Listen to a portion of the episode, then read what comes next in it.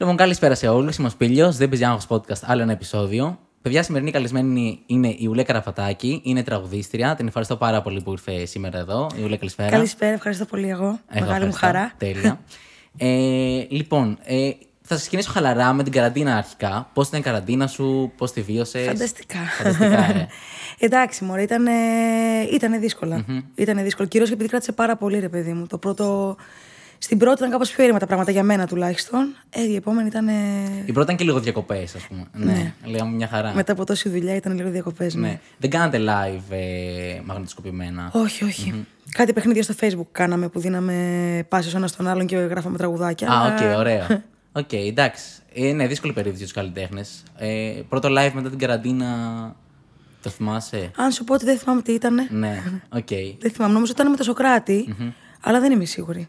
Τώρα, μετά την ε, κορονοϊό που έχει, με- είναι ακόμα με μάσκες στο κοινό, έχει αλλάξει αυτό; Στις συναυλίες, ναι. Τουλάχιστον αυτές που κάναμε το καλοκαίρι ήταν καθήμενοι και με μάσκες. Τώρα στα μαγαζιά είναι πιο χαλαρά, είναι χωρίς Οκ. μάσκες, αλλά ναι. Άρα έχει επιστρέψει κάπως κανονικότητα. Κάπως ναι. Δυσκολεύτηκε με μάσκες, θεωρείς, ε, το κομμάτι της συναυλίας; Μωρέ, είναι κυρίως οι περιορισμοί τώρα. Πας σε μια συναυλία για να ξεδώσεις, για να χορέψεις, για να τραγουδήσεις, να μιλήσεις με το διπλανό σου, να αγκαλιάσεις το διπλανό σου, να πιει. Ναι, και Ε, τώρα είναι κάπως παράξενο αυτό με τις μάσκες και το καθιστό. Είναι. ισχύει. Εμείς δυστυχώς δεν είχαμε θέμα, γιατί εγώ κάνω stand-up και ούτως ή άλλως είμαστε καθήμενοι, οπότε ήταν η μόνη, ρε παιδί μου, το μόνο θέμα που δεν το επηρέασε τόσο πολύ. Δηλαδή απλά είχαν μάσκες. Και μια χαρά με βόλεψε γιατί ξέρεις, με μάσκες δεν έβλεπα ότι δεν γελάνε, οπότε. Τέλεια. Ε, λοιπόν, η Ουλία είναι η μουσική. Θέλω να μου πεις λίγο πώς ξεκίνησε όλο αυτό, πότε αποφάσισες να γίνεις τραγουδίστρια; Ε, κοίτα, πήγα στο μουσικό σχολείο, αλλά χωρίς δική μου ευθύνη. Θέλω να πω, ήθελε η μάνα μου να πάω μουσικό σχολείο, οπότε με έγραψε κιθάρα πιτσιρίκα. Μπήκα στο μουσικό. Ε, δεν είχα σκοπό να γίνω τραγουδίστρια. Ε, και αυτό έκατσε. Δηλαδή, μέσω συγκυριών, ας πούμε, πήγα σε ένα μαγαζί, κόλλησα με τα παιδιά και κάπως έτσι ρόλαρε όλο το. Οκ. Μουσικό σχολείο. Και η μητέρα μου ήθελε να πάω στο μουσικό σχολείο. Ήταν καθηγήτρια στο μουσικό γυμνάσιο Παλλήνης. Α, ποια είναι η μαμά σου, καλέ; Τώρα μπορώ. Ακόμα ήδη. ε, δεν, ε, πήγε ένα-δύο χρόνια, δεν ήταν πολύ. Δεν ήταν βασική. Ναι, ναι, ναι, τι Οπότε έκανε; δεν- ε, έκανε χημεία. Δεν ξέρω αν θα την πρόλαβες. Για πες. Όχι, δεν την ξέρω, όχι. ναι, όχι. δυστυχώς όχι. Λογικά όταν ε, εσύ πήγαινες Λύκειο, η μητέρα μου ήταν καθηγήτρια γυμνασίου, κατάλαβες. Οκ, οκ. Ναι. Αλλά είχε μόνη και μου έλεγε πήγαινε. Ξέρω. Εγώ δεν έχω, όχι μόνο δεν μπορώ να τραγουδήσω, τίποτα, δεν είχα ιδέα. Εντάξει, υπήρχαν πολλά παιδιά που δεν μπορούσαν, δεν, δεν μπορούσαν να τραγουδήσουν. Ναι, και, και πήγανε. Ναι. Είναι σημαντικό. Είναι ωραίο που υπάρχουν μουσικά σχολεία. Φυσικά πλάκα Δεν είναι, κάνεις, ναι. εννοείται. Φανταστικό είναι. Και λογικά, βασικά, ο σκοπός τους ε, έχει εφαρμογιστεί πλέον. Δηλαδή, ας πούμε, γιατί ξέρω παιδιά ας πούμε, που πάνε μουσικό και εν τέλει γίνονται ηλεκτρολόγοι, ας πούμε. Και η αδερφή μου πήγε μουσικό και έγινε αργυροχρυσοχόος. Θεωρώ. έγινε; Αργυροχρυσοχόος. Α, τέλεια. Οκ. Ε, αλλά. Κοίτα, θεωρώ πως ούτως ή άλλως το σχολείο θα πρέπει να σου δίνει μια παιδεία. Το μουσικό σχολείο σου δίνει μια παιδεία. Ε, Κοινωνικοποίηση από νωρίς. Η μουσική δίνει άλλες βάσεις στη ζωή σου. Οπότε θεωρώ φανταστικό που υπάρχουν μουσικά σχολεία και. Οκ. Ωραία, πήγες σε μουσικό σχολείο λοιπόν. Ξεκίνησες να τραγουδάς σε μπαράκια στα 18-19. Σε μια ταβέρνα ξεκίνησα να τραγουδάω. Α, ναι, οκ. ναι, ναι. Μια χαρά. Και από τότε τσούλησε. Ε, θέλω να σε ρωτήσω, έχω ακούσει ότι ξεκίνησες να ακούς πρώτα ροκ μουσική, ε, Pink Floyd, Led Ναι, Zeppelin. όπως όλα τα πιτσίρια και ο μπαμπάς μου. Ακούει δηλαδή ο άνθρωπος ακόμα, όχι προς Θεού. Ναι, ναι. Ε, αλλά ακούγα ότι όλα τα πιτσιρίκια, ρε παιδί μου. Το Και το ρεμπέτικο ρεμπέτικο το πώς προέκυψε; Ε, κοίτα, ακούει ο μπαμπά πάρα πολύ, οπότε τα ακούσματα τα είχα από μικρή. Ε, δεν, δεν τα γούσταρα μικρότερη. Ε, στην τρίτη ηλικία αποφασίσαμε και κάναμε ένα σχηματάκι μέσα ενός καθηγητή, ο οποίος είχε έτσι ένα καημό με τα ρεμπετικα Και από εκεί και πέρα, δηλαδή με το που τελείωσα το σχολείο, άρχισα και τη δουλειά. Οπότε. Οκ. Είναι πολύ ωραία μουσική το ρεμπέτικο. Είναι. Θέλω να μου λύσεις λίγο αυτό. Τι, τι είναι αυτό που σου αρέσει στο ρεμπέτικο, ποια είναι η ομορφιά του; Ε, μ' αρέσει ο στίχος. Εντάξει, όχι πάντα. Γενικό, είναι ένα συνονθύλευμα, μωρέ. Είναι μουσική, είναι, το, είναι ο στίχος, είναι τα συναισθήματα που σου προκαλεί, είναι το, η σύνδεση κάπως με, τα, με παλιότερα πράγματα. Ξέρεις τι, ε, δεν ξέρω αν ισχύει. Αισθάνομαι, βασικά υπήρχε κάπως λογοκρισία και ήταν λίγο απογορευμένο μια εποχή, σωστά; Ναι. Αυτό εμένα είναι αυτό που μου αρέσει. Και ρε παιδί μου, ε, όταν ακούσουμε ρεμπέτικα, μα- μ' αρέσει ότι κα- κάποιοι άνθρωποι τους, ε, συνέχισαν να κάνουν αυτή τη μουσική παρά το γεγονός ότι οι συνθήκες ε, τους πίεζαν να μην. Ε, ναι, ισχύει, ισχύει. Είναι, πολύ, είναι, είναι δυνατό, ρε παιδί μου, το, γενικότερα το να θες να εκφραστείς, το να γράψεις ένα τραγούδι, ας πούμε, ένα τρόπος έκφρασης. Το να σου λογοκρίνουν τον τρόπο έκφρασης είναι. Ωστόσο, εσύ δεν μπορείς να σταματήσεις να το κάνεις. Ναι. Είναι, πολύ, πολύ ρομαντικό το ότι υπάρχει ακόμα όμως και ακόμα ακούμε ρεμπέτικα και μας αρέσουν. Ε, είναι και τα μουσικά σχολεία που ευθύνονται σε αυτό. Ρε, παιδί Άλλες μου, παίζει γιατί- ρόλο, ε. Παίζει ρόλο γιατί μπήκαν στη ζωή μας όργανα, ρε παιδί μου, το μπουζούκι παλιότερα ήταν κάπως στοχοποιημένο, ας πούμε, αν θέλεις, ρε παιδί μου. Δεν, ε, κάναμε στα οδεία ε, φλάουτα, κιθάρες, ε, πιάνα, πιο δυτικά όργανα. Ναι. Ε, και τα μουσικά σχολεία φέρανε και την Ανατολή λίγο. Ήρθανε τα ούτια, σαντούρια, ακούσαμε λίγο Σμύρνη. Ξέρεις, είναι. Οκ.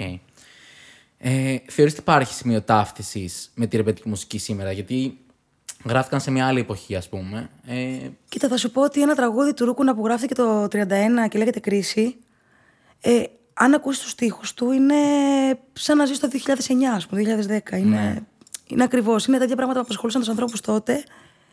Σε διαφορετικό βαθμό, βέβαια, δεν ξέρω τώρα. Αλλά μας απασχολούν και τώρα. Είναι ο έρωτας, ξέρω εγώ, η η ξενιτιά. Πόσος κόσμος δεν έφυγε, ας πούμε, καλά, ναι. την περίοδο της κρίσης. Συγγνώμη. Δεν πειράζει. Άρα θεωρείς ότι είναι διαχρονική μουσική, ας πούμε. Βεβαίως. Ε, εμένα μου αρέσει πάρα πολύ το θέμα μεγαλοδύναμη αυτό το κομμάτι. Είναι το αγαπημένο μου κομμάτι και δεν ξέρω για ποιο λόγο, αλλά πάντα το παίζουν στο τέλος, τελευταίο τραγούδι. Ε, είναι γιατί λέγε να είναι, είναι ησυχαστικό, Ναι, είναι. ναι, είναι τέλειο. Και πάντα το κάνω παραγγελιά, ξέρω. Αναγκάζεσαι να μένεις μέχρι το Ναι, τέλος. Ναι, ναι, ναι, ναι. Ε, και μια φορά τώρα το, το καλοκαίρι ήμουν στην. ε, που είχα πάει στη Σκόπελο και είχα πάει σε ένα live μας και το σπάνι και Πήγες στην φάνασα- Ανατολή, Στην Ανατολή. στου Ξυντάριδε, ε, ναι. ε, και. Καλά, τώρα δεν θυμάμαι ονομασίες και τέτοια, γιατί. Είναι, είναι ο Γιώργος Οξυντάρης και ο Θοδωρής και Αντώνης που είναι τα παιδιά Α, τους. μπράβο, και... εκεί πήγα, ναι. ναι, ναι, ναι. Τρελό. Ακραίο. Τους ξέρεις. Βεβαίως. Ναι. Ναι. Και φωνάζω Θεέ μου μεγαλοδύναμε. Και το φώναξα, το είπανε και αναγκαστικά έκλεισε το τζέρτζελ. και ξέρω ήταν όλοι την πολύ τραπέζι με κοίταγαν γιατί σταμάτησα από τώρα, περνάγαμε καλά. Ε, Οκ. ε, ήθελα να σε ρωτήσω ε, πώς ξεκίνησε η συνεργασία σου; Βασικά, έχεις συνεργαστεί με τον Θανάση Παπακωνσταντίνου και τον ε, Σωκράτη Μάλαμα. Ε, πώς ξεκίνησε αυτή η συνεργασία; Μετά, ε, κοίτα, αρχικά συμμετείχα στο δίσκο που κάνανε μαζί το 18, το Μισό στόμα που γελά. Έτσι δεν λεγόταν ο δίσκος, ρε παιδιά. Έτσι λεγόταν, νομίζω, ναι. Ε, και έκανα δύο συμμετοχές. Είπα ένα ντουέτο με το Σοκράτη και έκανα και δεύτερες σε ένα άλλο τραγούδι που είχε γίνει επανεκτέλεση, τη λάθος μοιρασιά. Και μ, μετά το δίσκο με πήρε τηλέφωνο το γραφείο του Σοκράτη, θα έφευγε η κοπέλα που μ, ήταν τότε τραγουδίστρια, η Λαμπρινή. Και θα πήγα εγώ στη θέση της. Οκ. Πώς ήταν η συνεργασία, πώς φαίνεται, ακόμα είναι. Είναι καταπληκτικά, όχι, δεν. Περνάω τέλεια. Ναι, εντάξει, είναι τρομεροί καλλιτέχνες και οι δύο. Καλυτέ... Τρομεροί καλλιτέχνες, τρομεροί άνθρωποι. Ναι, ναι. Ε, είχα διαβάσει ότι ε, σε βρήκε στο YouTube ο γιος του Θανάση, σωστά; Με βρήκε, ο- με, με προσέγγισε ο γιος του Θανάση, γιατί ο Θανάσης δεν έχει social media. Ε, αλλά νομίζω ότι την πρόταση στο Σοκράτη για μένα την έκανε ο Θανάσης. Οκ. Όταν τον είχε ρωτήσει δηλαδή ο Σοκράτης αν έχεις στο νου του κάποια τραγουδίστρια, ας πούμε, γιατί φεύγει η Λαμπρινή, του είχε προτείνει δύο-τρει και ας ανάμεσα σε αυτές ήμουν και εγώ. Άρα εσύ ανέβαζε τη μουσική σου από το YouTube. Εγώ, να σου πω πριν τον Σοκράτη, έχω ελάχιστα βιντεάκια στο YouTube. Ε, μ, και δεν τα έχω ανεβάσει κι εγώ. Α, Δηλαδή δεν έχω ασχοληθεί ποτέ με το ζήτημα αυτό. Κακός, καλό τώρα δεν ξέρω. ναι. Τρελό, άρα τελείως συγκυριακά δηλαδή. Εντελώς και τυχαία. Πω, πω, απίστευτο. Ε, θεωρείς ότι το YouTube έχει παίξει ρόλο στην εξέλιξη μουσικής, δηλαδή έχει βοηθήσει; Ε, τώρα, έχει βοηθήσει και δεν έχει βοηθήσει. Δηλαδή, εξαιτίας του YouTube δεν υπάρχει δισκογραφία, ας πούμε, αλλά απ' την άλλη είναι πολύ εύκολο για ένα νέο καλλιτέχνη να ανεβάσει ένα βιντεάκι και να γίνει ε, πιο ευρέω γνωστός, ας πούμε, με- μέσα από μια πλατφόρμα. Μην έχοντας τη δυνατότητα να κάνει κάποιο live, ας πούμε. Είναι πολύ πιο φθηνό, πολύ πιο οικονομικό, πολύ πιο εύκολο. Μπορείς να το κάνεις στο σπίτι σου. Άρα εσύ θα συμβούλευες αν αν ένα παιδί, ρε παιδί που θέλει να ασχοληθεί με το τραγούδι. Τι θα του, πώς θα του έλεγες τι, ξέρεις, κάνει κάτι για να, να αναδειχθεί. Κοίτα, καλός ή κακός, θεωρώ ότι ο καθένας πρέπει να βαδίζει με τα, με τα προσόντα ας πούμε, που του δίνει ο καιρός. Θέλω να πω ότι τώρα πια ο Παντελίδη βγήκε μέσα του YouTube. Ε, θεωρώ ότι όταν χρησιμοποιείς τα μέσα της εποχής σου, πρέπει βασικά να χρησιμοποιείς τα μέσα της εποχής σου. Αλλιώς. Ναι. Λίγο απ' όλα. Λίγο απ' όλα. Εγώ θεωρώ ότι πρέπει να υπάρχουν και δίσκοι. Είναι πράγματα που μένουν, είναι πράγματα που καταγράφονται. Είναι ένα φυσικό προϊόν, ας πούμε. Είναι το μόνο έσοδο του καλλιτέχνη να εξαιρέσεις τις συναυλίες μετά.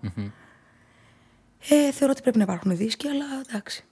Έχει πέσει λίγο αυτό. Ναι, δραματικά, όχι, Ναι. έχει πέσει. Ναι, ισχύει. Ναι, τώρα πλέον. Δεν ξέρω, και από το Spotify γίνεται βασικά. η- Έχεις, έχεις Spotify; Ναι.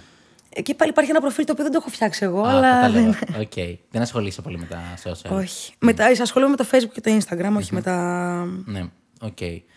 Ε, Δεν ξέρω, ναι, τώρα στο Spotify πάλι δίνουν πλατινένιους δίσκους και τέτοια. Δεν ξέρω τώρα πόσο. Α, οκ. Ε, εντάξει, δεν είναι το ίδιο σίγουρα. Γιατί βλέπεις βλέπεις artists τώρα να λένε Α, έχω πλατινένιο δίσκο από το Spotify, αλλά δεν είναι το ίδιο. Τέλος πάντων. Ε, θα- άρα ξέρω εγώ καλύτερα από το YouTube θα συμβούλευες κάποιον να πάει ξέρω, σε ένα reality κάτι τέτοιο, ξέρω τηλεπαιχνίδι φωνής. Όχι, μου, εγώ δεν θα το έκανα. Δεν, θα- και δεν, θα- ποτέ δεν θα το πρότεινα κιόλας. Δεν, ε, θεωρώ ότι είναι. Το να μπαίνεις σε ένα κουτάκι όπως αναγκαστικά μπαίνεις μπαίνοντας σε ένα τέτοιο reality. Σε... Καταπιέζει, δεν βγάζεις αυτό που πρέπει ειλικρινά να βγάλεις. Δεν... Μου φαίνεται κάπως εφήμερο, δεν ξέρω. Ναι. Είναι μεγάλη παγίδα όμως, γιατί ξέρεις, υπάρχει πολλοί κόσμος που ρε παιδί μου τραγουδάει καλά και θέλει να ασχοληθεί με το τραγούδι και ξέρεις, το βλέπει και λέει «Α, ο δρόμος να το καταφέρω. Γιατί εντάξει, αν δεις, ας πούμε, υπάρχουν πάρα πολλές φωνές που είναι ταλαντούχα παιδιά και τέτοια και δυστυχώς χάνονται.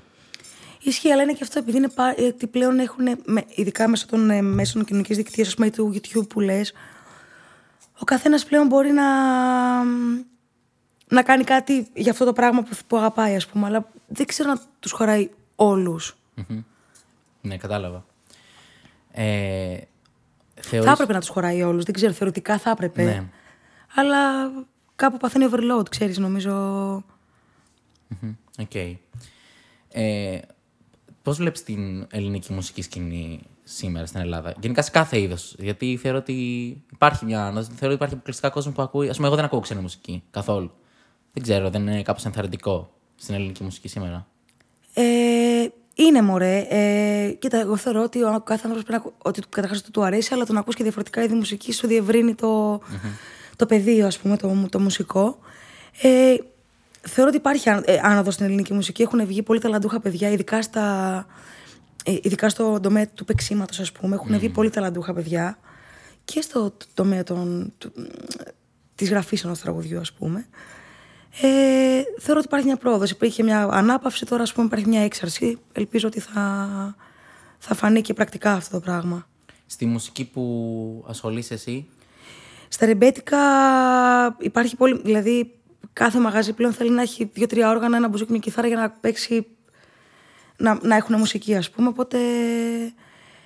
και λόγω των μουσικών σχολείων που μας οδήγησαν εν, εν μέρη μέσω των μαθημάτων ας πούμε, σε τέτοιες μουσικές, θεωρώ ότι υπάρχει μια ανάπτυξη στον τομέα Όχι, αυτό. άρα δεν θεωρείς ότι μ, παίζει άγχος που ανεβαίνει ένα άλλο είδος μουσικής, ας πούμε, ξέρω, που, λέει, επειδή ξέρω, αυτή τη στιγμή ψιλοκαίει, ξέρω, η rap μουσική, οτιδήποτε.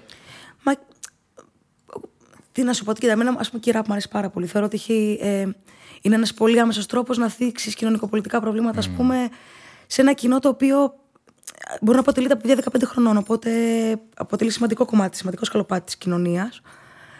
Ε, ό,τι μας βοηθάει να πάμε μπροστά, αν είναι rap, αν είναι ρεμπέτικο, αν είναι, δεν ξέρω και εγώ, δεν είναι κλασική μουσική, καλώς να έρθει. Πολύ όμορφο αυτό που λες. Και λένε ότι το rap είναι και το σύγχρονο ρεμπέτικο. Δεν ξέρω αν το ενστερνίζεσαι. Όχι, συμφωνώ γιατί ο στίχος είναι, μ, έχει πολύ, πολύ μεγάλη συνάφεια με το ρεμπέτικο. Το, η θεματολογία. Οκ. Ε, έχεις άγχος πριν ανέβεις στη σκηνή; Ναι, πάντα. Ναι. Και το διαχειρίζεσαι κάπως ή... Το διαχειρίζομαι κάπως. Ε, Συνήθως μου βγαίνει δημιουργικά, ρε παιδί μου. Προσπαθώ να δώσω το καλύτερό μου αυτό, οπότε μου βγαίνει δημιουργικά. Τώρα υπάρχουν και περιπτώσεις που σε καταβάλλει περισσότερο από όσο θα ήθελες. Και κοίταξε. Όταν ανεβαίνεις και λες το πρώτο τραγούδι, λογικά κάπως ηρεμεί. Ναι. Ε, στο τρίτο-τέταρτο θα λέγαμε. Τρίτο, τέταρτο. ε, Οκ. Εντάξει. Ναι, είναι, είναι δύσκολο. Και εγώ πριν ανέβω δεν μπορώ να μιλήσω σε άνθρωπο, ξέρω εγώ. Είμαι μία ώρα έτσι. Μόλις πω το πρώτο αστείο και πάει και καλά, εκεί κάπω. Εντάξει, και η έκθεση είναι μεγάλο πράγμα. Ρε, παιδί μου. Ναι. Θέλω να πω το να σε δουν, να βγεις έξω και να σε δουν ας πούμε, 500 μάτια. Είναι. Θες την ηρεμία σου και το χρόνο σου πριν. ε, Ξέρεις τι, ίσως βοηθάει στο τραγούδι το γεγονός ότι σε ξέρουν από πριν, σε, σε αγαπάνε. Αυτό ξέρεις τι. ε, εγώ συνήθως δεν βαδίζω ποτέ με την. Ε, θέλω να πω βαδίζω με το τι νιώθω εγώ, ρε παιδί μου. Τώρα, εγώ ποτέ δεν νιώθω ευχαριστημένη. Ποτέ. Σε ελάχιστες περιπτώσεις θα πω ότι είμαι ευχαριστημένη. Οπότε δεν ξέρω αν έχει να κάνει με το ότι ξέρω ότι ο κόσμος τι θα ακούσει. Έχει να κάνει με το ότι πιστεύω εγώ ότι θα ακούσει. Άρα έχεις συγκεκριμένες απαιτήσεις από το live, ας πούμε. Από μένα. Ναι. Ε, δηλαδή έχεις κατέβει και έχεις πει ότι ξέρω εγώ αυτό δεν πήγε καλά. Έλα. Ναι. Ξέρεις τι, είναι δύσκολο να αντιληφθεί ο κόσμος αυτός στους τραγουδιστέ, γιατί ξέρεις, είναι πιο. Καλά. Είναι πιο επίοικη μου. Είναι ρε. πιο Δηλαδή, επίοικης, συνήθως ναι. αυτός που θα βγει να- και θα προβληθεί είναι πιο αυστηρός με τον εαυτό του. Να πούμε ότι κάνεις τρελό τζέρτζελο στα live. ε, μπράβο αρχικά γι' αυτό. Ε, Πώς είναι να έχεις τόσο ενέργεια στη σκηνή, Ε, Ε, το ευχαριστιέμαι, μωρέ. Μ' αρέσει, είναι πράγμα που μου αρέσει να κάνω, οπότε. σε δυσκολεύει αν έχεις μια δύσκολη μέρα να πεις ότι. Ξέρω, είμαι χάλια, αλλά πρέπει το βράδυ να. Ε, είναι πολύ δύσκολο. Συνήθως λειτουργεί υπέρ μου. Θέλω να πω ότι όταν πρέπει να βγεις να κάνεις κάτι και μπαίνεις σε ένα mode διαφορετικό, σε βοηθάει και σαν να ξεφύγεις από αυτό που νιώθεις πριν. Άλλες φορές πάλι είναι, πώς θα το πω προηγουμένως, με το άγχος. Ναι. Άλλες φορές είναι πολύ δύσκολο να το διαχειριστείς, παιδί μου, και δεν μπορείς να είσαι χαμογελαστή ενώ σου έχει συμβεί ας πούμε, Ναι, κάτι. πολύ σοβαρό, ας πούμε. Ναι. Οκ. Ε, ήθελα να σε ρωτήσω αν. Ε, παρένθεση. Να κάνω μια παύση. Ναι. Να κατεβάσω λι- λίγο το μικρόφωνο. Ναι, βεβαίως. Α, ενοχλεί την κάμερα. Ε, όχι ιδιαίτερα, αλλά για να μην ενοχλείς. Α, το έχει. Εντάξει. Ε, να- να δω τις ερωτήσεις μου, συγγνώμη, με έπιασες αδιάβαστο. Τα λέμε και γρήγορα και. Και καλά είναι. Ναι. Τέλειο, τέλειο. Οκ.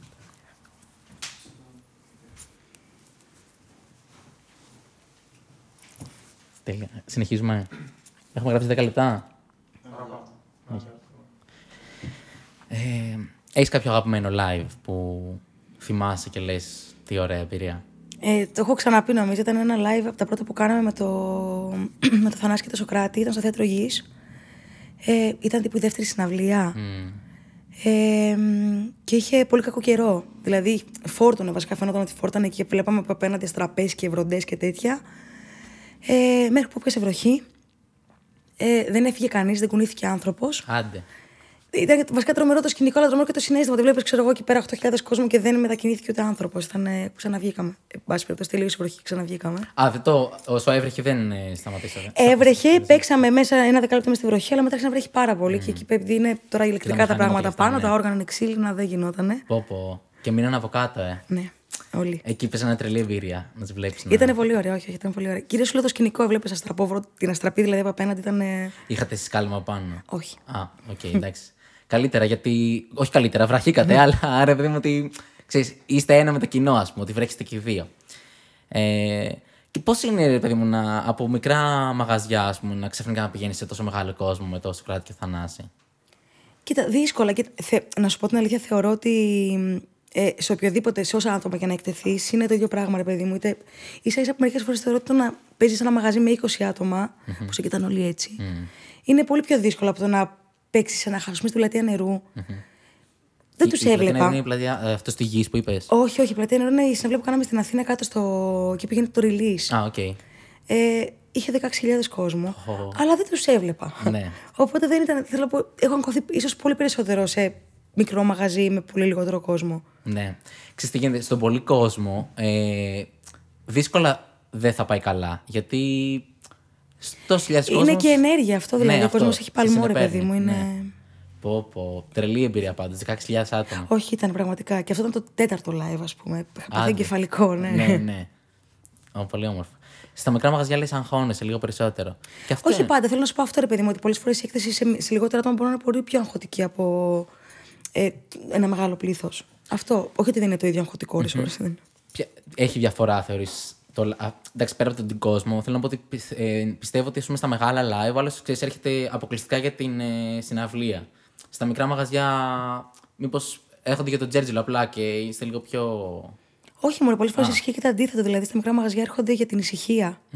Δηλαδή, να ακούσουν μουσική ήρεμη, να κάτσουν να φάνε, να τα πούνε λιγάκι με, με τους φίλους τους, ας πούμε, Ναι, αλλά αυτό. έρχονται για την ησυχία, για την ηρεμία της κατάστασης. Έχεις πει ότι σε ενοχλεί να φωνάζουν κατά τη διάρκεια του. Με ενοχλεί τώρα, εντάξει. Ε, θεωρώ, ρε παιδί μου, ότι όταν πας επί τούτου σε ένα μαγαζί να ακούσεις κάτι, άλλο όταν πέσεις σε μια. τα- που δεν είναι και άλλο. Ε, θέλω, θεωρώ ότι πρέπει να σταματήσει να πάψει η μουσική να είναι χαλή. Να σεβαστείς τον άνθρωπο που είναι απέναντί σου και εκείνη τη στιγμή σου καταθέτει κάτι την ψυχή του.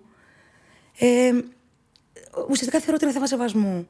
Δηλαδή, εγώ θα πάω σε ένα live, ποτέ, καταρχάς, δεν θα γυρίσω ποτέ πλάτη στην ορχήστρα. Υπάρχουν άνθρωποι που έχω σε live, δεν έχουν γυρίσει καν να σε κοιτάξουν. ναι. Και δεν το λέω από την άποψη του, του, του εγωιστικού, ρε παιδί μου. Της, κυρίως της, ε, μ, του παράξενου. Λες πώς γίνεται, ας πούμε, να συμβαίνει αυτό; Και πόσο μάλλον τα πηγαίνεις σε ένα live, σε ένα live επί τούτου. Τα ξέρεις αυτό το μαγαζί, ρε παιδί μου, κάθε Δευτέρα παίζει αυτό, αυτή η μπάντα και πας επί τούτου. Πώς γίνεται να μιλάς όλο το βράδυ και να φωνάζεις; Να φωνάζει είναι... με τους φίλους του, ας πούμε. Ναι, ναι, ναι. Είναι λίγο ασέβεια, η αλήθεια είναι αυτή. Ε, αλλά ίσως είναι και στην κουλτούρα του κόσμου που έρχεται, ρε παιδί μου. Ότι αυτό που λες ότι για χρόνια ίσως είχαμε συνηθίσει. Και σε πολύ δυνατούς ήχους και σε, πολύ, σε άλλα μαγαζιά. Αλλά κοίτα. Ε, υπάρχει κοινό που όταν του πεις, «Ρε παιδί μου, ξέρω εγώ, ρε παιδιά, εσύ χάστε, ας πούμε, λιγάκι, θα, το, θα συνειδητοποιήσουν, ας πούμε. Γιατί πολλές φορές δεν το συνειδητοποιείς ότι το κάνεις. Ναι. Υπάρχουν και άλλοι που θα το πάρουν ε, αμανάτε, που θα του πούνε σιγά, χαίστηκα. ας πούμε. Με νοιάζει, Ναι. Δεν με ενδιαφέρει. Γιατί είσαι εδώ τότε, βασικά είναι η ερώτηση. είναι πολύ εκνευριστικό. Και εγώ ε, αυτό ε, το έχω πει και στην προηγούμενο podcast. Ότι ρε παιδί μου, ξέρεις, δεν με πειράζει να μην γελάσει κάποιος με το αστείο ή οτιδήποτε, αλλά λίγο σεβασμός στο να μην, να μην μιλάει. Θα την ξαναπώ την ιστορία, να την ξαναπώ. Δεν πειράζει, την ξαναλέω. Για όσοι δεν το έχουν ξαναδεί το άλλο podcast. Ε, Εμείς είχαμε μια φορά παίζαμε. Ε, είχαμε μια παράσταση πάντων και ήταν κάτι τύποι μπροστά που μιλάγανε τύπου συνέχεια, ρε παιδί μου. Και εντάξει, και στο θέατρο είναι λίγο διαφορετικό γιατί Γιατί είναι θέατρο. είναι θέατρο, ενοχλείς και τους υπόλοιπους, οπότε ξέρεις είναι ένα πρόβλημα. Και εγώ είμαι και γενικά ευγενικός, αλλά ξέρεις, πρώτη φορά είπα εντάξει, παιδιά, λίγο συγγνώμη, λίγο σεβασμό, ξέρω και αυτά, επειδή δουλεύω εδώ πάνω. Κάπως εντάξει, ηρέμησαν και εν τέλει αποδείχθηκε ότι αυτός ήταν ένας σούπερ μεγάλος σκηνοθέτης Έλληνας. Ε, και ήταν... Σκέψου. ναι, καλά, τραγικό. Αλλά ήταν και επίτιμος καλεσμένος του μαγαζιού και μετά νιώθα και ενοχές που του είπα, ξέρω εγώ. Και... Εσύ γιατί να νιώθεις Αλλά ναι, ενοχές, δεν δεν θα είναι. έπρεπε. Ναι, Προφανώς. τέλος πάντων.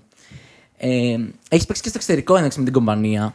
Ναι. Πώς είναι αυτή η εμπειρία; Κοίτα, ε, είναι τρο- φανταστικό. Δηλαδή, δεν, δεν ξέρω αν, είναι, αν μπορεί να ζητήσει κάτι άλλο κανείς παραπάνω, ας πούμε. Είναι τρομερό να πηγαίνεις στο εξωτερικό, να παίζεις τη μουσική που σου αρέσει και να υπάρχει και απήχηση, να κάνεις και το ταξιδάκι με τους φίλους σου. Είναι...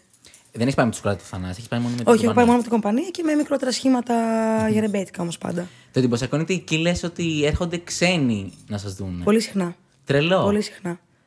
Ε, δεν έχουν θέμα με τους στίχους που δεν καταλαβαίνουν και. Όχι, νομίζω τους κερδίζει η μουσική. Νομίζω τους κερδίζει η μουσική. Άσε που γενικά, ε, επειδή στο, μαξ- στο εξωτερικό υπάρχει φιλελληνισμός έντονος, ας πούμε, πολλοί άνθρωποι έρχονται και ξέρουν, δηλαδή, βαμβακάρι, ξέ, ξέρουν βαμβακάρι. Άντε. Ναι. Τρελό. Και πώ. Πώς...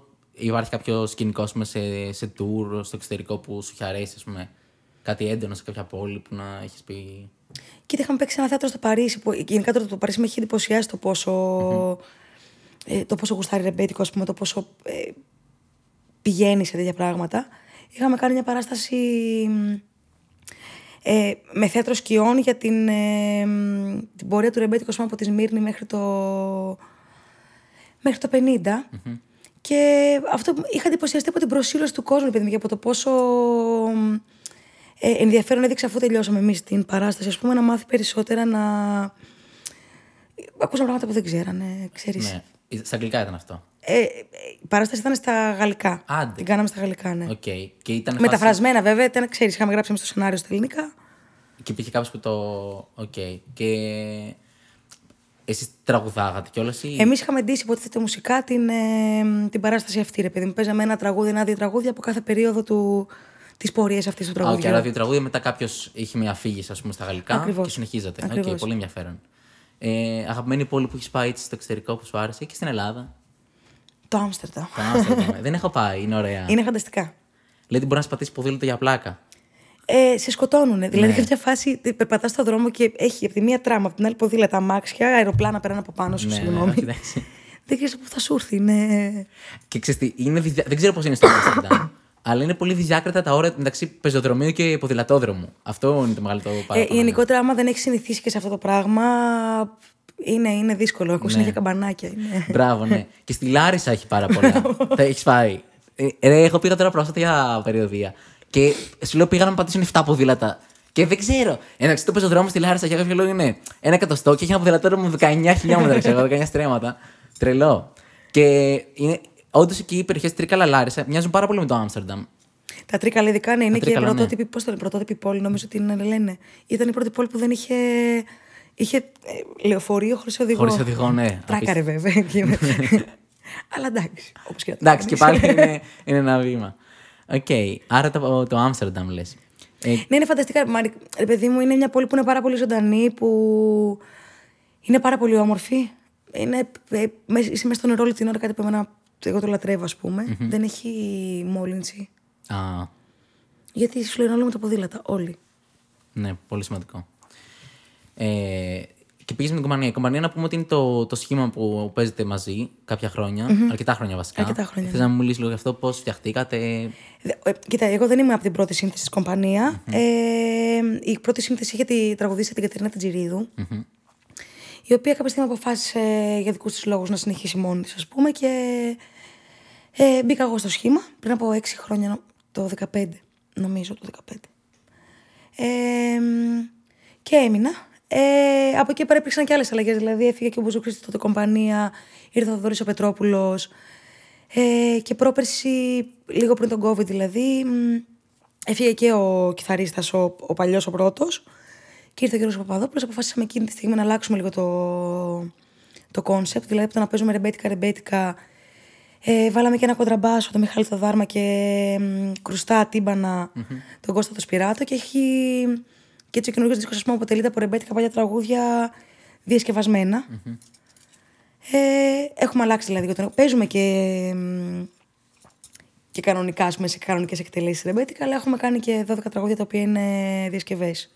Είναι πολύ όμορφο το ότι ξαναζωντανεύετε το παλιό με έναν τρόπο και το κάνετε, το ξεχρονίζετε. Είναι, θεωρώ ότι. α, πάντα με σεβασμό θεωρώ τουλάχιστον εγώ στο, στο εκάστοτε τραγούδι, ρε παιδί μου, ότι η μουσική είναι διαχρονική. Δεν μπορείς να ακούσει. Μπορείς το 2021 να ακούσει ένα τραγούδι του 1930, αλλά μπορείς και να το, να το φέρεις στα μέτρα σου, ας πούμε, με τα μέσα που υπάρχουν σήμερα. Ναι. Καλά, και σαν καλλιτέχνης, φαντάζομαι ότι σε γεμίζει και περισσότερο να βάλεις και το δικό σου στοιχείο. Κοίτα, να σου πω κάτι. Ε, ε, ε, εγώ πάντα θα το βάλω το δικό μου στοιχείο. Υπάρχουν αυτοί, τους λέμε εμείς λίγο ρεμπετοταλιμπάν, ας πούμε, που θα, ακούσουν, θα με ακούσουν ένα τραγουδό και θα μου πούνε ότι δεν τα λέω σωστά τα ρεμπέτικα. Αλλά δεν, ε, δεν με ενδιαφέρει, γιατί θεωρώ αυτό ότι η μουσική είναι διαχρονική. Θεωρώ ότι αν δεν βάλεις εσύ το χαρακτήρα σου μέσα σε αυτό που κάνεις, δεν θα το κάνεις σωστά. Αυτό. Όταν τραγουδάς, ε, υπάρχει. μ, Ξέρω εγώ σε τι βαθμό ας πούμε, είναι τεχνικό και σε τι βαθμό είναι η ψυχή σου μέσα. Δηλαδή, γιατί έχω ακούσει ρε παιδί μου ότι λένε, ξέρω εγώ, και αυτό τραγουδάει καλά, αλλά δεν το νιώθει. Πόσο σημαντικό είναι να, να μπαίνεις στο τραγούδι; Νομίζω ότι κυρίως πρέπει να μπαίνεις στο τραγούδι. Το ταλέντο ή το, το, το τεχνικό κομμάτι τέλος πάντων είναι κάτι λιγότερο. ΟΚ. Ότι αν δεν το πιστεύεις εσύ και ο πιο ταλαντούχος να είσαι, ο πιο παιχταράς, ο πιο- πιο τραγουδισταράς, μεγαλύτερος. Και αυτό είναι λίγο δύσκολο όμως, γιατί ειδικά και τραγούδια που δεν, δεν έχεις γράψει εσύ, ξέρω εγώ. Μα δεν έχει να κάνει με το αν τα έχεις γράψει εσύ. Είναι το ότι αν νιώθεις αυτό που έχει γράψει ο άλλος. Αν στο πέρασε. Αν στο πέρασε, τελείωσε. Έχεις κάποιο αγαπημένο τραγούδι που, που λες και σ' αρέσει; Κοίτα, γενικά παθαίνω αιμονές με τραγούδια. Εγώ, ρε παιδί μου, μπορώ για κάνα χρόνο να ακούω το ίδιο τραγούδι και να με το βαριέμαι, να το λέω για πέντε φορές τη μέρα και να με το βαριέμαι. Ε, το αγαπημένο τραγούδι, ε.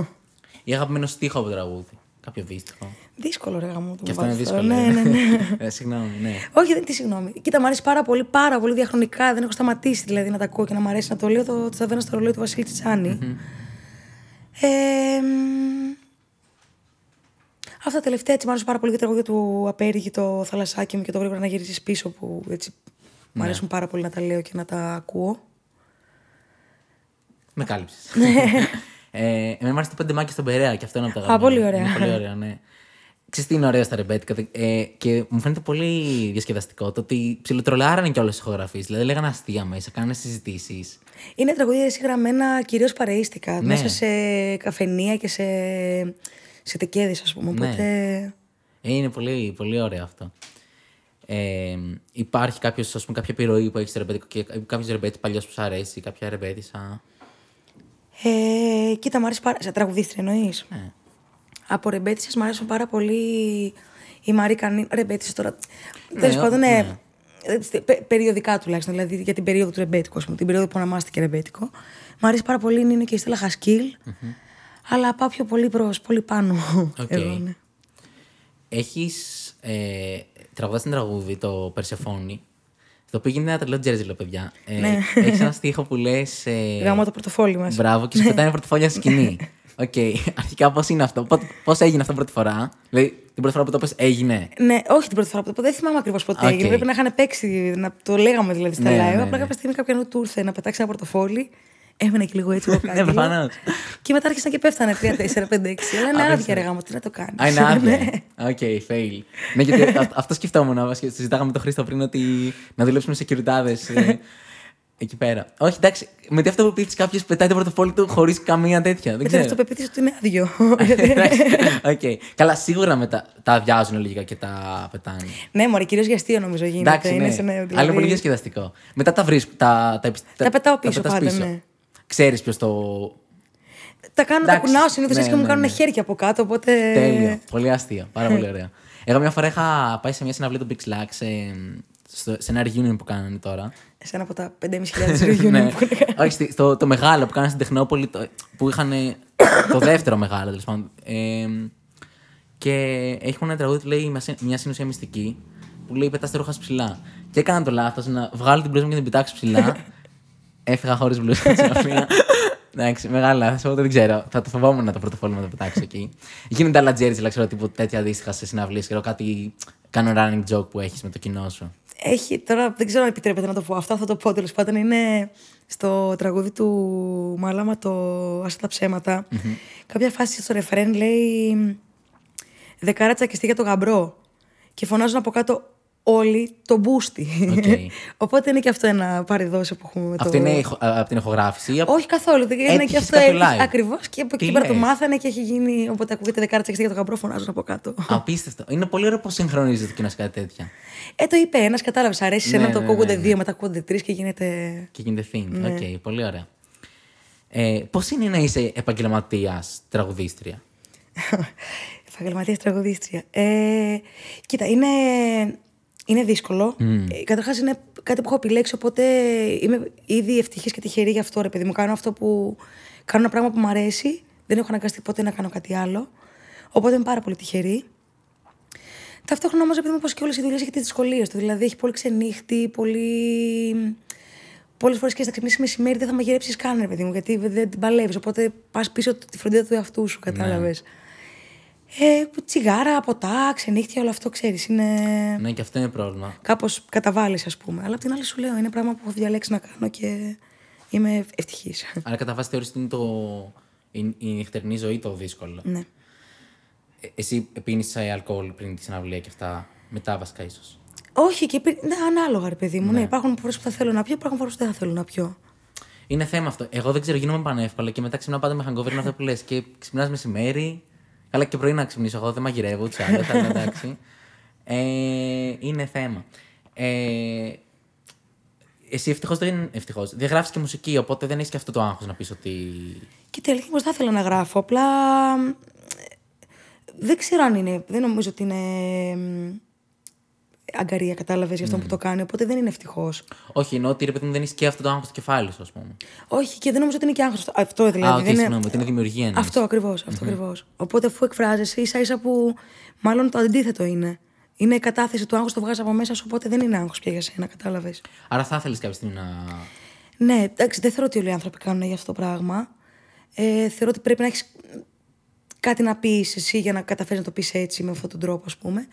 Αλλά θα ήθελα να μπορω Θα ήθελα να μπορώ, ναι. Λοιπόν, εσύ, Ιουλία, έχεις κάνει και. Έχεις πτυχίο αρμονία. Έχω. έχεις. Έχεις και γνωρίζεις και κλασική κιθάρα. Ε, θεωρείς ότι είναι σημαντικό. Είχα φορέσει λάθος τα ακουστικά μου, όλα καλά. Δεν κόψαμε. Ε, θεωρείς ότι είναι σημαντικό να γνωρίζει κάποιος θεωρία για να ασχοληθεί με τη μουσική; Ε, θεωρία όχι απαραίτητα. Εντάξει, όσο πιο πολύ εμπαθύνεις κάπου, σίγουρα τόσο πιο καλός γίνεται, πιο συνειδητο... καλός γίνεσαι, πιο συνειδητοποιημένος τουλάχιστον.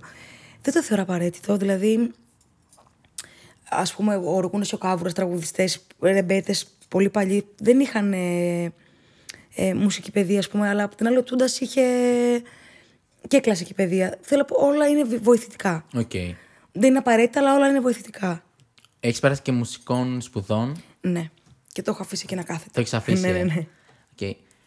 Δεν σε αγχώνει το ότι. Ε, ξ- εγώ, άρα, βασικά, ξέρεις, μου δίνεις κίνητρο να μην τελειώσω και εγώ το σχολείο. Όχι, δεν ήθελα να πω αυτό. Τώρα το πες, τελείωσε. Εντάξει, μια χαρά. και εμένα, και- επειδή έρχεσαι για τη δουλειά κατευθείαν, ναι.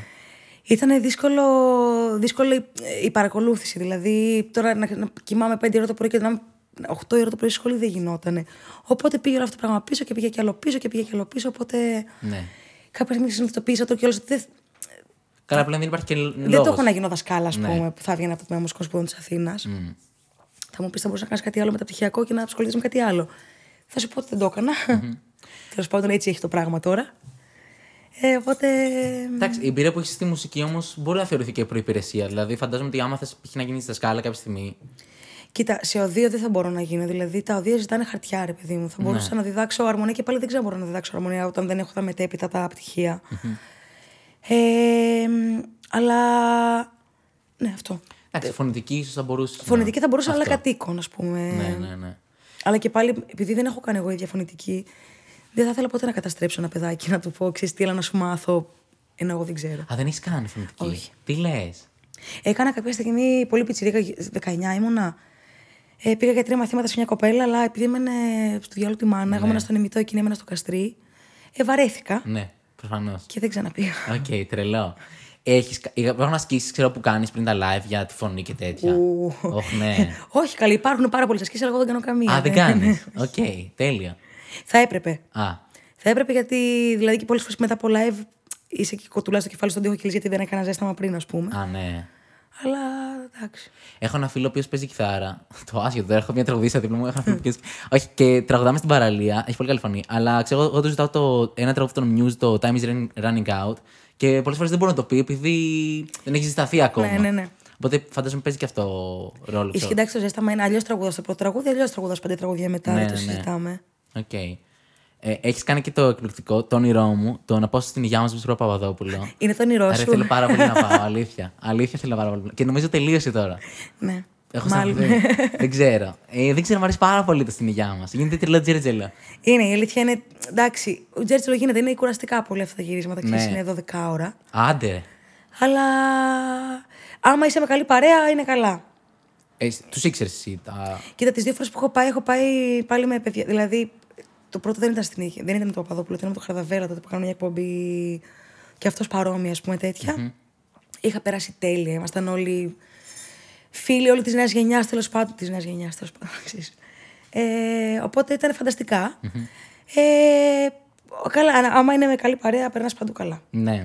Όχι, έχει αλκοόλ, έχει φαγητά. Ναι, ναι, ναι. Απλά πρέπει- λογικά είναι πρωί το γύρισμα. ε. Ε, Συνήθω αυτό που Πρωί, μου έχουν μεσημέρι. κάτσει εμένα είναι κατά τις 2 πάμε και φεύγουμε κατά τις 3. Ναι, αυτό είναι. Οπότε ναι, εγώ το, το λέω σε όλα τα podcast. Θέλω να πάω κάποια στιγμή θα με καλέσουν. Δεν γίνεται. Ένα να δούνε. Αλλά ε, να σημειώσω ότι δεν θέλω να πάω ε, σε εορταστικό επεισόδιο. Α, αυτό είναι το παράπονο μου. Γιατί ξέρεις τι γίνεται. Αυτά τραβιούνται πολύ πιο πριν και δεν μπορώ να πω τώρα στο κλίμα των Χριστουγέννων από τον Νοέμβρη. OK, OK. Οπότε. Μπορεί να είσαι ακουστή, δεν ξέρεις ποτέ. Μακάρι, είναι. μακάρι. Ε, μ, Οκ, πολύ όμορφο. Ήθελα να σε ρωτήσω, ε, με βάση αυτό που είπες. Ε, αχ, τι- ρε, ξέρεις τι έχω πάθει; Δεν, δεν- δεν λύνω σουντόκου πλέον και ξεχνάω τι θέλω να πω. Λύνεις Σουντόκου. Είχα και εγώ πωρωθεί κάποια φάση με το Σουντόκου. Σ' αρέσουνε. Τε- Τρελαινόμουν. όχι, Είχα ένα τόμο τέτοιο. Τα εύκολα ή τα δύσκολα; Ε, τα δύσκολα, Τα δύσκολα. δηλαδή. Θέλει και πολύ. Εντάξει, θέλει και το εύκολο λίγο για να σε πιάνει. Να- ότι- να πεις λίγο. Να παίρνεις θάρρος βασικά. Γιατί τα δύσκολα πολλές φορές είναι σε τυραννάνε για μέρες. Ναι. Αλλά. Από ό,τι έχω καταλάβει στο Σουντόκου κάνεις και εικασίες λίγο πολύ. Αρχι... μπο- Ναι, σε, σε, σε, σε, σε, Στα στα πολύ δύσκολα, δύσκολα ναι. κάνεις και εικασίε και άμα σου βγουν αλλιώς μετά ξανά από την αρχή. Είναι λίγο τέτοιο. Ε, κάποιο άλλο παιχνίδι που σου αρέσει, έτσι αντίστοιχο. Ξέρω ότι παίζεις τίτσου. ναι. και εγώ, εγώ είμαι εθισμένος στο τίτσου, να ξέρεις. Παίζεις στον Dodd. Πήρα στον τότε, ναι. Οκ. Πόσο έχεις αν επιτρέπετε. Τώρα είμαι στα πεσμένα μου. Έχω γύρω στα 1800 κάτι. Α, έχεις πάει και 2000 και. Ναι. ναι. Και έχω φτάσει 1950 και δεν το πέρασα ποτέ 2000. Είναι εντάξει, είναι, είναι, είναι πόρος το Είναι τίτσο, πολύ ωραίο, ναι. Εγώ πήγα και σε τουρνουά σκέψου. Αλήθεια; Συνέχεια, ρε. Και μία φορά είχαμε βγει και δεύτερη. Τι ωραία. Ναι. Ε, δεν ξέρω, είναι πολύ ωραίο γιατί δεν είναι παιχνίδι τύχης που πιστεύω πολύ. Θέλει να θυμάσαι πάρα πολύ τα. Στρατηγική δεν και είναι μόνος αυτό. στρατηγική, Τα ναι. σκυλιά τι τα κάνεις, πες μου. Ε, καλή ερώτηση. Ε, τα σκυλιά θα σου πω. Ανάλογα το φίλο. Αν έχω κακό φίλο, τα κρατάω. Okay. Βασικά, έχω παίζει με τις πιθανότητες. Αν έχω κακό φίλο, στατιστικά λογικά ο συμπέκτη μου έχει καλύτερο. Οπότε δίνω το high στον συμπέκτη και κρατάω τα σκυλιά για να τον βοηθήσω να βγάλει το τίτσου. Ε, αν έχω πολύ καλό. Εγώ λέω συνέχεια grand, να ξέρεις. Α, είσαι από αυτούς. Είμαι από αυτούς, ναι. Οπότε αν είμαι για grand, τα δίνω στον συμπέκτη ή πολλές φορές. Εννοείται. Απλά, εγώ είμαι της άποψης ότι αυτά τα σκυλιά πρέπει να μένουν στην ομάδα. Το- το Δεν λες, τα- ε. Εννοείται. Ναι. Είναι το πιο σημαντικό φίλο στην τράπουλα. Το πιο σημαντικό. Εντάξει, αλλά αν έχεις και. Διαφωνούμε Όχι, εδώ. Διαφωνείτε, ναι. Οκ. Εμένα ξέρεις ποιοι μου τη δίνουν στο τίτσου; Αυτοί που δίνουν κάτι βαλέδες και κάτι ντάμες στον παίκτη συνέχεια. Ε, όχι, συνέχεια δεν γίνεται. Ρε, παιδί μου, Μπο- ε, όταν, έχει- αυτό όταν είσαι στρωμένος είναι ανάλογα. Μπορεί να είσαι ρε παιδί μου και στα μικρά στρωμένος πολύ, κατάλαβες; ναι, ναι, ναι. Οπότε Θα δώσεις μια ντάμα, να του δώσεις ένα χάι, ας πούμε, όταν ειδικά έχεις μία ντάμα, ας πούμε. Μπορεί να υποθέσεις ότι ο άλλος έχει δύο ή τρεις, Ναι, ας ναι, ναι. πούμε. Όχι, εκεί θα τη δώσεις. Αλλά ξέρεις ποιο είναι το σπαστικό που ρε παιδί μου έχουν ξέρω τύπου κάτι ρηγάδες, κάτι άσους. Δεν θα πούνε τίτσου και σου δίνουν και ένα βαλέ, ξέρω εγώ. Και έχουν δράκους και, και σε καταστρέφουν. είναι πολύ εκνευριστικό αυτό. Ε, πεντακοσάρια παίζεις έτσι. Εννοείται. Οκ, εντάξει. Γιατί είναι και αυτοί που παίζουν στο ένα. Όχι, εντάξει, επειδή απλά εκεί παίζεις περισσότερο με τις πιθανότητες. Ναι. Δηλαδή, είναι άμα σου τύχει κακό φύλλο, τέλος το 'χασες. Ενώ στο 500 μπορείς να το γυρίσεις κάπως. Είναι... Και μετράς και τους πόντους. Εννοείται το, τι πλάκα κάνουμε. ε, βασικά, ε, τα φύλλα εννοούσα, συγγνώμη. Εννοώ ότι δηλαδή μ, ναι.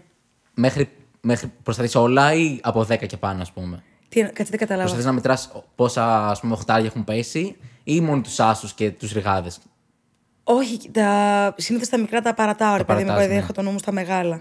Αυτό είναι το πιο δύσκολο. να μπο- Αν δηλαδή μπορείς να θυμάσαι τι έχει πέσει, ε, μπορεί να ανέβεις πολύ εύκολα.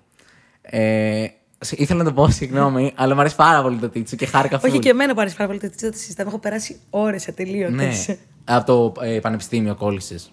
Κόλλησα, όχι, καμία σχέση. Κόλλησα πολύ μετά. Πολύ μετά. Κολλή, Οκ. κολλή μετά. Πολύ μετά. πολύ ναι. μετά. Οκ. Ε, κάποια άλλη, έτσι, κάποιο άλλο χόμπι που έχεις; Όχι, μου άρεσε να περπατάω Ε, γενικά προτιμώ να κάνω τα πράγματα με τα πόδια. Εντάξει, δεν θα με ταξί σήμερα. Ναι.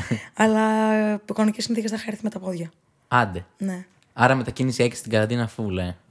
Μόνο Ναι. μετακίνηση έξι. Δεν ξέρω, εγώ το φοβάμαι πολύ το. Εντάξει, καλό, άμα δεν γυμνάζεσαι κιόλας, είναι καλό να περπατάς από εκεί από. Κοίτα, είναι καλό γενικά, ρε παιδί μου. Σου λέει ότι γενικότερα ένα μισάωρο τη μέρα αλλάζει full και το καρδιαγγειακό, ας πούμε. Το, Ναι. Το μεταβολισμό, πολλά πράγματα. Είναι σημαντικό το μισάωρο τη μέρα. Ισχύει. και εγώ το λέω αυτό, ξέρω. Κάνω, το- τρώω τη βιολογική ντομάτε και λέω εντάξει, καλό είναι να τρώμε βιολογικέ ντομάτε. Ταυτόχρονα καπνίζω 10 τσιγάρα τη μέρα, ξέρω εγώ, αλλά. Η ντομάτα δεν βιολογική πάθουμε είναι. τίποτα. Οκ.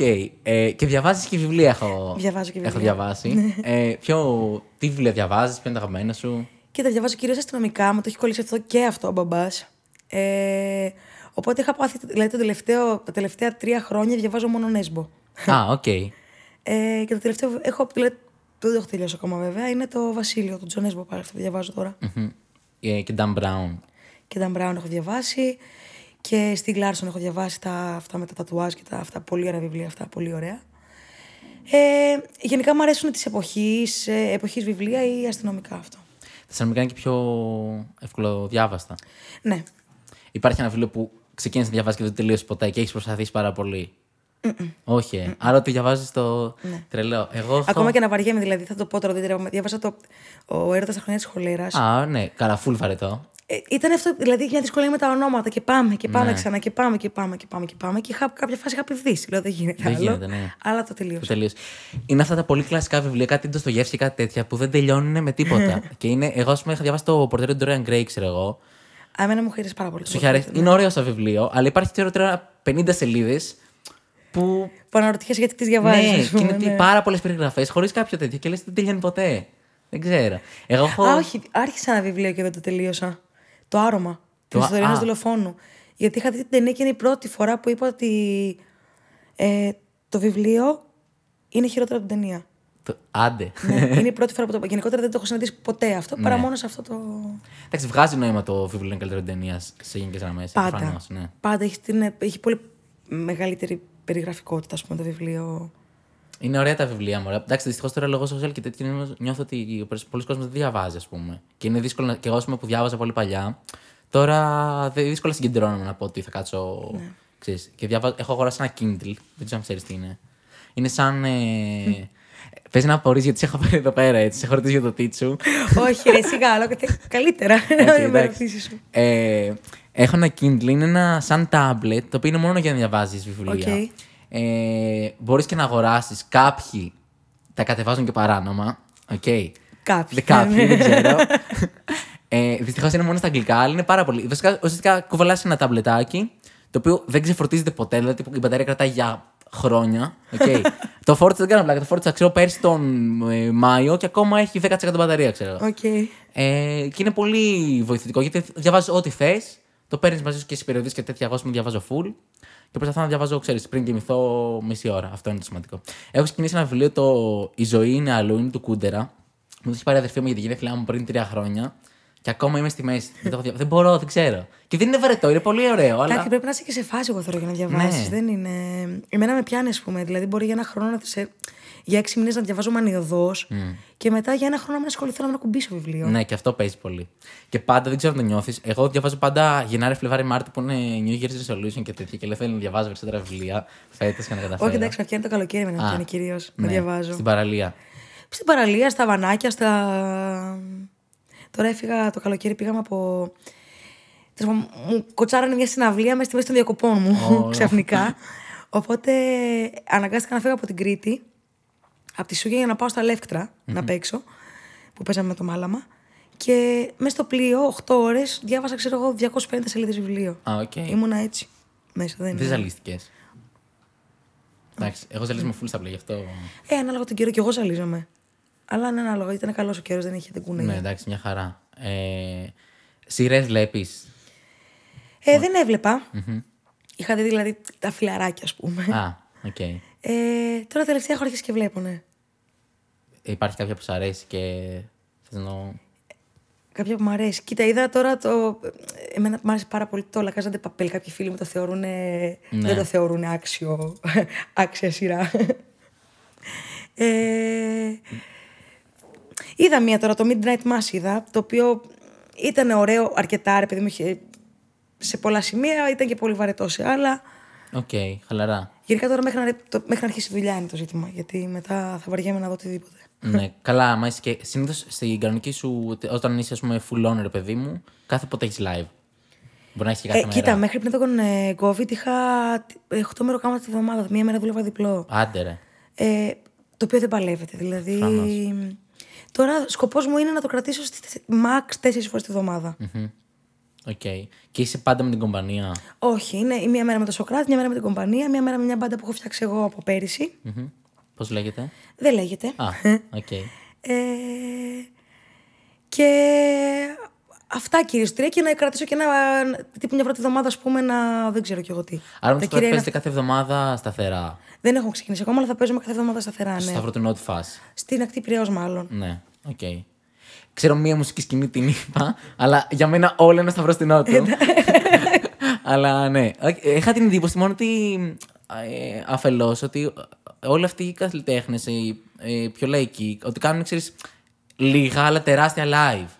Όχι ότι παίζουν Κοίτα, η αλήθεια σταθερά. είναι ότι δεν θα παίξουν, στα, δηλαδή θα παίξουν σταθερά για δύο μήνες. Αυτό Α, ήταν οκ. αυτό το Σάββατο, ας πούμε. Ναι, ναι, ναι. ναι. Ε, και μετά από εκεί πέρα ξέρεις, θα κάνω κάποιες επαρχίες πάλι που τη ζητάνε, γιατί θα πάμε ένα Βόλο μια Λάρισα που στάνταρ πάμε κάθε χειμώνα. Ναι. Θα, τέ, τέτοια Θεσσαλονίκη. πράγματα, ναι, ακριβώς. Ναι, ναι. Ακριβώς. Οκ. Πολύ ωραίο. Ναι, νομίζω εντάξει. Με, ε, αν το 8 στα 7 είναι. δε- Όχι, δεν παλεύεται. ρε, παλεύει. δεν παλεύεται. Είναι γενικότερα δουλειά που ειδικά μετά από κάποια χρόνια που γιατί είναι και συσσωρευμένος, συσσωρεύεται αυτό το πράγμα. δεν βέβαια. είναι ότι. Ε, δεν την παλεύεις πια. Ναι, και το καλοκαίρι που. Ξέρεις, το καλοκαίρι συνήθως δεν κάνουμε διακοπές. Είναι πιο. Αυτό ακριβώς, είναι πας πιο περιοδία ξύλο για full, μας, Ναι. είναι- ναι. Ε, Γενικότερα είμαστε καταδικασμένοι τις περί... τις ε- εποχές που οι άλλοι άνθρωποι κάθονται εμείς να δουλεύουμε περισσότερο. ναι. Δηλαδή Χριστούγεννα, Πρωτοχρονιές, Καλά, όλα αυτά ναι. είναι. Ισχύει. Εγώ δεν το. δεν ξ- στη μουσική full ισχύει αυτό. Στο stand-up δεν περίμενα ότι η πρωτοχρονιά θα έχει κόσμο. Και Θέλει να γελάσει ο κόσμος. Θέλει να γελάσει. Ρε, ήταν τώρα πριν δύο χρόνια έπαιζα σε ένα comedy club στην Αθήνα τέλος πάντων. Και μου λέει, ξε- τότε έκανα open act, ήμουνα. Άνοιγα την παράσταση ενός κομμάτια τέλος πάντων και μου λέει θα κάνουμε διπλή πρωτοχρονιά ανήμερα. Του λέει σοβαρός.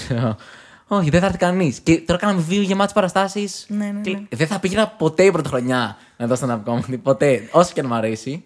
Αλλά ξέρω. Είναι και εγώ αυτό που δεν θα πήγαινα να ακούσω μουσική, ας πούμε. Ναι. Που μάλλον αυτό, επειδή αυτό, αυτό κάνουμε, ας πούμε. Καλά δεν, παίζεις. Γενικά πηγαίνεις όμως στις συναυλίες άλλων. δεν προλάβαινα, ε, αλλά μου αρέσει πάρα πολύ. Οκ. Και τώρα δηλαδή το, δηλαδή, το τελευταίο. Από τότε που έχουν ανοίξει τα μαγαζιά, έχω πάει. Έχω πάει σε αρκετές συναυλίες. Ναι, γιατί ε, καλά και με τον Σωκράτη που ε, ε, ήσουνα και σου άρεσε η μουσική του και πριν συνεργαστείτε. Εννοείται. Οπότε θα ήταν τέλειο κάποια στιγμή να, να πας σε ένα live του και να είσαι full χαλαρή. Θα ήταν πολύ ωραίο. Α, τώρα τώρα φύγω από την μπάντα, δηλαδή. Θα... Καλά, όχι, μη φύγεις. Δεν το είπα γι' αυτό. αλλά... Όχι προς Θεού, εννοείται προς Θεού. Απλά ε, αυτό πρέπει να γίνει. Ναι, ναι, ναι. Εντάξει, γιατί μπορείς να το απολαύσεις όταν ε, είναι να παίξεις και τέτοια. Ε, το απολαμβάνεις αλλιώς. Απολαμβάνεις Ναι, αλλιώς, είναι ναι. αλλιώς αλλιώς το από πάνω, αλλιώς το από κάτω, ξέρεις. Ε, Οκ, πολύ όμορφα. Δεν νομίζω ότι έχω κάτι άλλο να σε ρωτήσω. Έχεις κάποια φαν ιστορία με κάποιον θαυμαστή ή κάτι τέτοιο που σου έχει μιλήσει ή κάτι που να έχει συμβεί έτσι λίγο περίεργο. Όχι, μωρέ, είναι κάποια, κάποιοι άνθρωποι που είναι εμμονικοί, αλλά με αυτούς δεν ασχολούμαι, ξέρεις. Είναι. Ναι. Κάτι, αλλά τίποτα άλλο. Σου μιλάνε στο δρόμο, εννοείς. Όχι, μωρέ, πολύ, εντάξει. Α, οκ, άρα δεν έχει Έχει θέμα τι- τύχει. Ναι. Το καλοκαίρι μου στην Ικαρία, αλλά. Καλά, στην Ικαρία γίνεται Τσέρτσιλ. αλλά όχι, γενικά όχι. ναι, ναι, ναι. Πιο σπα- Πιο σπάνια, ξέρεις. Α, οκ, εντάξει. Άρα δεν, δεν σε ενοχλεί η αναγνωρισιμότητα, ας πούμε. Όχι, μωρέ, ποια αναγνωρισιμότητα, εντάξει, δεν έχει σιγά. Οκ, εντάξει. Ε, και τώρα που εμφανίζεσαι, έχεις κάτι που. Τώρα παίζουμε στάνταρ ε, τις Δευτέρες με την κομπανία Σχέσει και δύο νύχτες. Περιμένω να ξεκινήσουμε με το Σωκράτη μετά τις 20 νοεμβρη Ε, και από την 5η 4 Νοεμβρίου μ, και για τώρα 4-5 Πέμπτες θα παίξουμε σε ένα. εδώ δίπλα βασικά. Άντε. Στο Ποντίκι στην Αγία Πλατεία Αγίου Α, έχω Γεωργίου. πάει, ναι, πολύ ωραία είναι. Ε, θα παίξουμε με την καινούργια μπάντα που σου έλεγα προηγουμένως. Θα κάνουμε 5, 5 live, 4-5 live. Πέμπτης, κάτι- είπες ότι είναι. πέμπτες, ναι, ναι, ναι. Τέλειο, οκ. Ωραία, θα έρθω να σας δω. Θα χαρούμε πάρα πολύ, Εντάξει. Σπύριο. Να είσαι καλά. Λοιπόν, Ιουλία, σε ευχαριστώ πάρα πολύ που Εγώ ήσασταν σήμερα ευχαριστώ. μαζί μας. Να είσαι καλά, εγώ Να είσαι ευχαριστώ. καλά. Ε, ήταν το Δεν Παίζει Άγχος podcast και παιδιά, εμείς θα τα πούμε είτε στο επόμενο επεισόδιο ή θα τα πούμε στους δρόμους. Καλή συνέχεια.